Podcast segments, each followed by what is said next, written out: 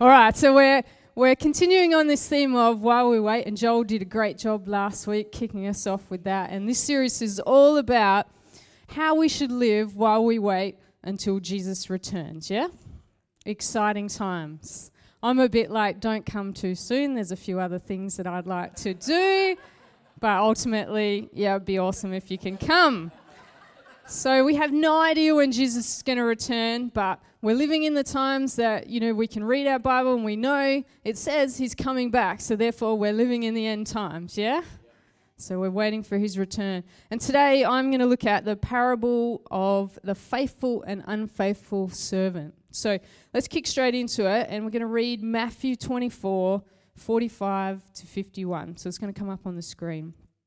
So this is a parable of the faithful and unfaithful servant. And it says, Who then is the faithful and wise servant whom the master has put in charge of the servants in his household to give them their food at the proper time?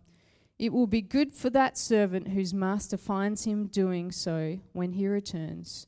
Truly, I tell you, he will put him in charge of all his possessions. But suppose that servant is wicked and says to himself, my master is staying away a long time. And then he begins to beat his fellow servant and to eat and drink with drunkards. Drunkards? Drunkards? the master of the servant will come on a day when he does not expect him and at an hour when he is not aware of him. He will cut him to pieces and assign him a place with the hypocrites where there will be weeping and gnashing of teeth. Sounds like a great place to go to. All right, so there's a pretty uh, extensive uh, little parable there, and there's a lot in there, but I believe there's two things that God really wants to speak to us about today. And these two things are knowing your purpose and keeping your eye on the prize. So, these two things, I really believe that God wants to recharge in our hearts. It's things that we've heard before, but I really believe strongly that God wants to just bring that out in us this morning. So we need to know our purpose and we need to keep our eye on the prize. So there's not a single person that has ever existed that God is not aware of, that was not purposed for this life. There's not a single person that's ever lived past or present that God didn't know about. That was an accident, yeah? Do you agree with me? You can say amen. amen. All right. So God's heart is to be connected with people, yeah? So God has known everybody and God wants to be connected with everyone. He wants to be in relationship with people. So there's not a person that was an accident. You know, sometimes you hear about parents saying, "Oh, was a surprise. we had this extra kid and they were a surprise." But, you know, they're not an accident to God. And even if you today, you were a surprise to your parents, you weren't an accident. God knew that you were going to exist, yeah? And God has a plan and a purpose for each and every person that is created on this earth, yeah? Jeremiah 29 11 says, and we all know this and it gets quoted a lot, but it's so powerful. For I know the plans I have for you, declares the Lord plans to prosper you, to, not to harm you, plans to give you a future and a hope.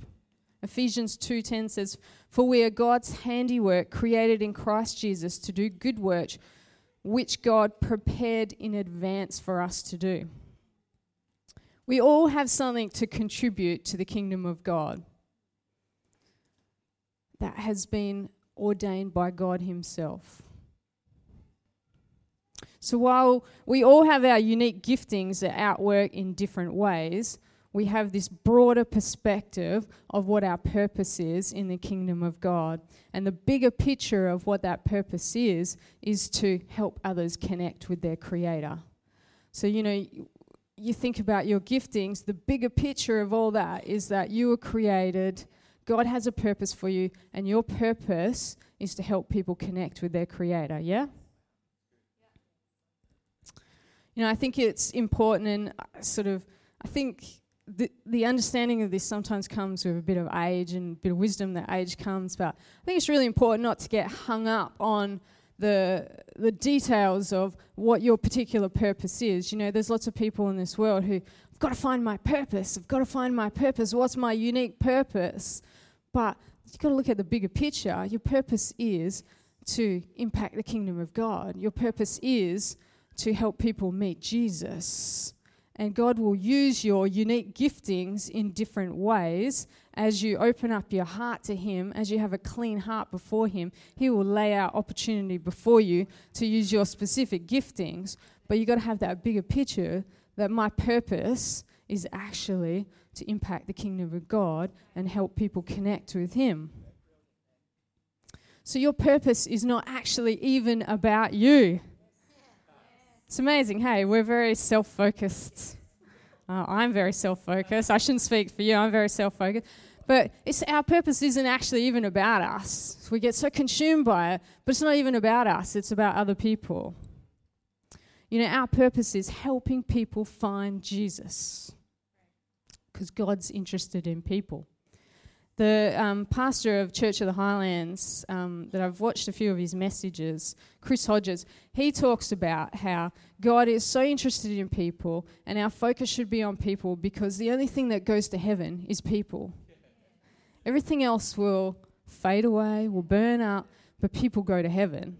And therefore, they should be the focus for us.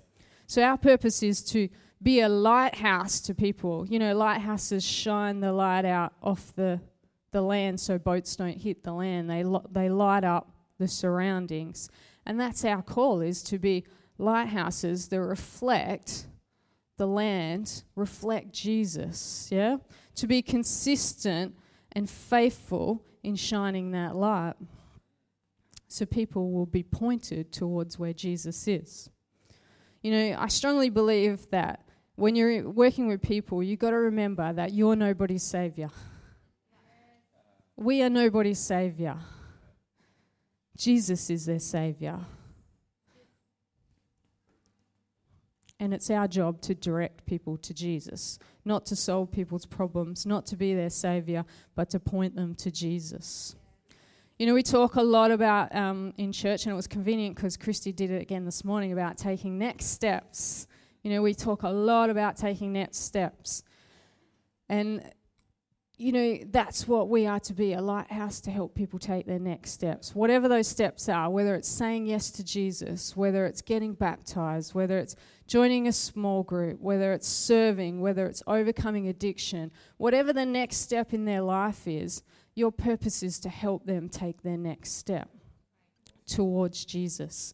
So, our call, our mission, and our purpose as followers of Jesus is to help people take next steps in their life towards Jesus. Matthew 28 19 to 20 says, Therefore, go and make disciples of all nations, baptizing them in the name of the Father, the Son, and the Holy Spirit, and teaching them to obey everything I've commanded you, and surely I'm with you always to the very end of the age. This is exactly the purpose that Jesus commissioned us with before he went back to heaven. Point people to him. Yeah? It's simple, isn't it?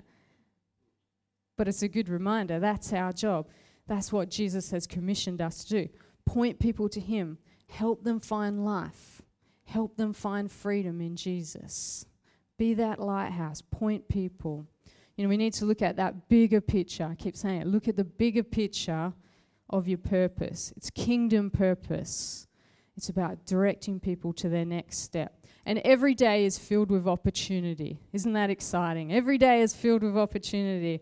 And you might say to me, Well, Beck, you know, I'm stuck at home every day with kids, or I'm stuck at work every day. I work full time and I've got no time for anything.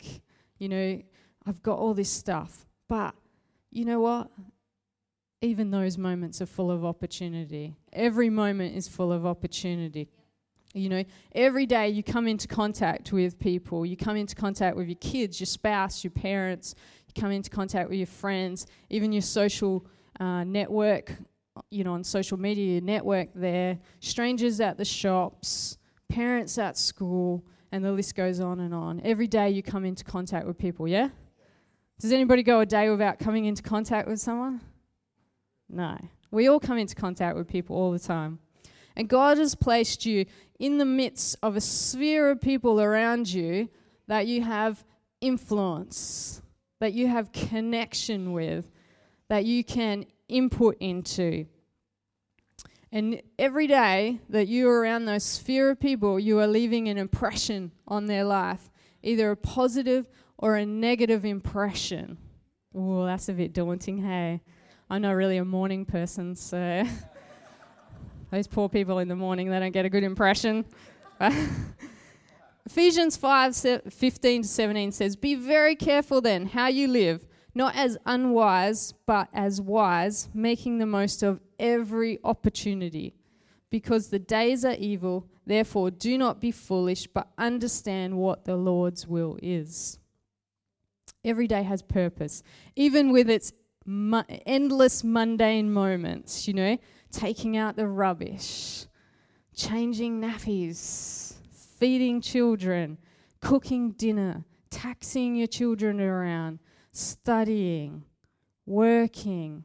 In all these mundane moments, there is still opportunity. Have you heard the term? Now, this I always feel like I'm so old when I come out with these terms. Some some of you will go. Just raise your hand if you if you've heard this term because it'll make me feel better about myself. You heard the term? It's a Kodak moment. yeah. Oh, good. Because when I grew up, you know, I, I like these stories. When I grew up, we used to have film in our camera, and we used to say if something was worth taking a photo, you'd say it's a Kodak moment. You know, capture that moment. And I think probably today you should say it's an Instagram moment. Or is there a term, and I'm so old I've missed the new term? I say, oh, it's a selfie moment. But what if you want a picture of something else? That's not really a. Oh, you have to get your face. Insta worthy. So there is a word. See, I'm getting old. anyway, so I'm going to call it a Kodak moment just because it's going to roll off my head a bit easier. But you know, those Kodak moments, they're, they're like flashes in our life of memorable moments. They're like just, you know, seemingly great moments. And you can put those Kodak moments up on your social network, and it seems like your life is awesome, hey? You know, you can put up a front and you can have these moments, which back when I was growing up, you know, they just used to sit in a photo album. Now we put them up, and I'm as guilty as anyone, don't worry. Um, but we put these moments up, and if someone looks at that, they can they might think, "Oh, their life's perfect, everything's wonderful," but we know that's not true, isn't it? Because you can present this image of yourself, and people will have a view that, "Oh, their kids are perfect," or "Their life's perfect," or you know, geez, you show pictures of being on a beach in Exmouth, and it's like their life is so peaceful and relaxing. but we know they're just moments, aren't they? They're just moments in our life. And amongst those Kodak moments, there's a lot of pretty ordinary moments, isn't there? There's a lot of nappy changes, there's a lot of dishes to be washed, you know?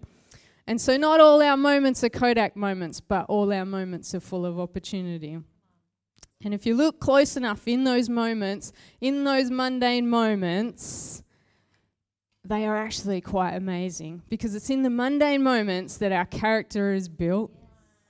It's in the mundane moments where we have great influence in people's lives as they watch us deal with those mundane moments, as they watch us as we carry ourselves and uh, work out what we say out of our mouth, they watch in those mundane moments. So don't be fooled to think the grass is greener on the other side, because the grass is always greener where you water it. That's the truth, isn't it? Come on, give me an amen. All right. So if we understand that our purpose is to help people find life in Jesus, there's things that we can do to avoid distractions and keep our eye on the prize. I like that. Keep our eye on the prize. You've got to keep your eye on the prize because you know we can be sure that distractions are to come but our prize is in heaven, our prize is in here. While we can enjoy this life, we've always got to be looking to the future, looking to the bigger picture that our prize is actually in heaven. And so you've got to keep your eye on that and avoid distractions. But we can be sure that distractions are going to come our way. Because we, like any other time in history, are surrounded by distractions and time robbers that are so just easy to consume. We could literally spend hours staring into a screen with endless entertainment that literally never ends. You know, I was taking um, my son to swimming lessons during the week, and I was having one of those conversations with him, you know, like back in my day. I don't even know how we got onto it. But I was trying to explain to him that when I was growing up, we didn't have dedicated channels to kids' programs 24 7. I was like, what? I was like, you know, we used to get up on a Saturday morning and we used to watch cartoons and video clips, and that was exciting because it wasn't on at other times you know, and he can flick a switch and there's Netflix 24 7. There's ABC2 almost 24 7. Like, there's just endless channels. I was trying to explain to him, you know, we only had like three channels. Foreign concept. you know, and we didn't have the internet as you know the internet was kind of there but wasn't as accessible as it is now. You know you can pick up an ipad and you know kids youtube like there's just endless entertainment. I was trying to explain to him that i just didn't have that growing up and i think it just went right over his head but anyway it was a good mum rant. I like a good mum rant if we look at matthew 6.22 it says the eye is the lamp of the body if your eyes are healthy, your whole body will be full of light. You know, we need to be careful that if we're flooding ourselves constantly and flooding our eyes and our minds with all this stuff we've got access to, it will have an effect on our focus and where our focus goes. You know, and I love a good Netflix binge. So I'm not saying don't do it, I'm just saying it's got to be in perspective. I won't tell you how long it took me to get through six seasons of a show. but it's not good. but we have to we have to have the focus, don't we? You know, we, we've got all these things, we can enjoy all these things, but we've got to make sure it's not a distraction from our focus. Because like I said before, our home, our reward, and our hope is in heaven. Yeah. Our life here, enjoy it it's there to be enjoyed, but it's not everything. Colossians 3 2 says, Set your minds on things above and not on earthly things. So I've got some keys for you. You ready? Yeah. keys for keeping your focus. And these are really simple. It's how I roll, really simple. All right, key number one spend time with your Creator. And Joel talked a lot about that last week. Um, and it's the basics of Christianity. You've got to connect with your God, you've got to spend time with your God. Key number two build prayer and reading your Bible into your daily routine. Make it as important as your cup of coffee in the morning. You know, you've got to build that in, you've got to make it as vital as that piece of chocolate or that coffee, that you've just got to have it. And like I said before, we live in a saturated digital age. And with this comes a positive as well because we have access to things like podcasts, we have access to music, you know, worship music on YouTube, you have access to books, you have access to devotionals. You know, use that stuff and get into it because there's so much out there that you can draw on that's going to increase your uh, connection with God.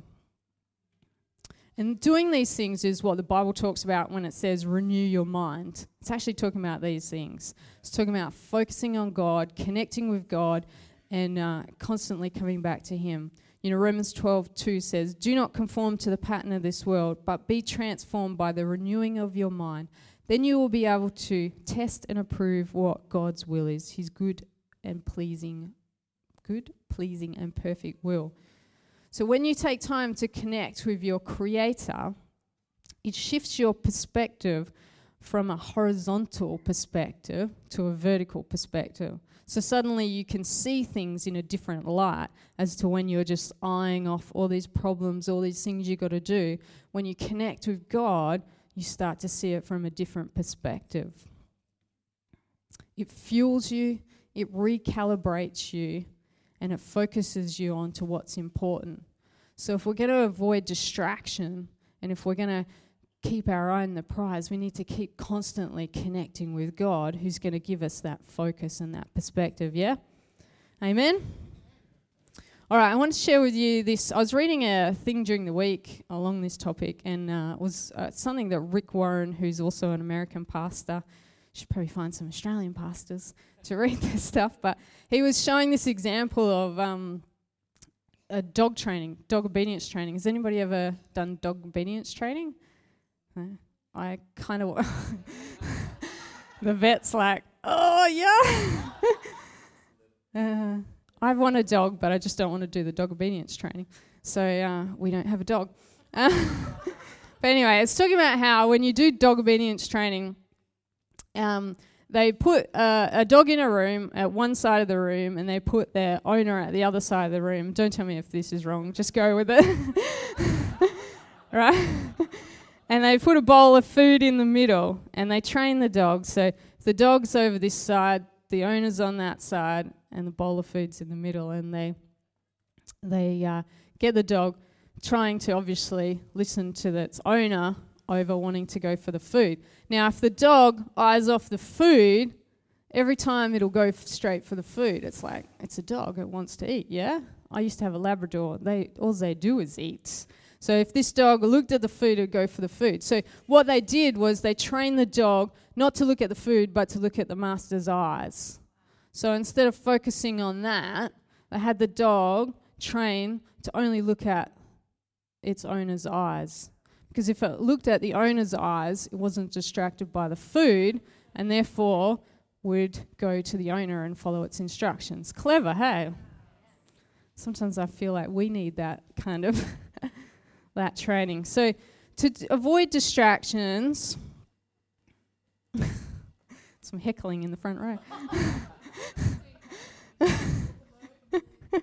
um, to avoid distractions like this from our purpose, we need to keep our eyes on God, just like the dog. You know, keep it, keep your eyes on God, and then you'll avoid the distractions. And I'm not saying don't enjoy life because I watch Netflix, I go on Facebook. You know, I enjoy these things in life, but we got to keep our eye on our master, yeah? We've got to keep our eye on our God. And we've got to put his purposes above those pleasures, yeah? So John 10:10 10, 10 says, "The thief comes only to steal, kill, and destroy. I have come that they may have life and have life to the full. God wants you to have a good life. God wants you to enjoy things, but He also wants you to keep your eye on the prize, keep your focus on Him. So now the area that has potential to feed your purpose or rob your purpose is the influences that are you positioning in your life. Ooh. Proverbs 12:26 says, "The righteous choose their friends carefully, by the way, but the way of the wicked leads them astray." It's interesting, isn't it? That's quite powerful. The righteous choose their friends carefully, but the way of the wicked leads them astray. So I want you to ask yourself these questions. So close your eyes if you want and ask yourself these questions. Who are the loudest influences in your life right now?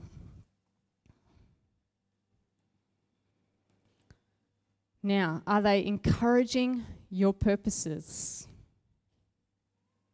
Or are they distracting you from your purposes? It's a good question to ask yourself, isn't it? Who am I placing around myself in my life, and are they encouraging me in my purposes, or are they distracting me from my purposes? the loudest voices in your life, the loudest influences in your life, should be the ones that are pointing you to Jesus. And when I say the loudest, I mean we are influenced all the time by everybody around us, but we allow people to have a bigger say in our life than others. We take on board what some people say more than others, don't we? You know, I always have in my life a few people um, who are solid in their faith, who are trustworthy, who have integrity, and who I know have my best interests in heart and who love Jesus. I always have a few people in my life who I will let them speak heavily into my life. So I'll listen to all sorts of voices in my life, but there will be a few people that I'll listen to more than others, and they will be proven trustworthy, integral lovers of Jesus. And I'll allow them, I'll be really open with them. I'll allow them to come up to me and say, you know what, you're wrong on this, or, you know, you shouldn't be doing that. And I'll be open to that and really take that on board.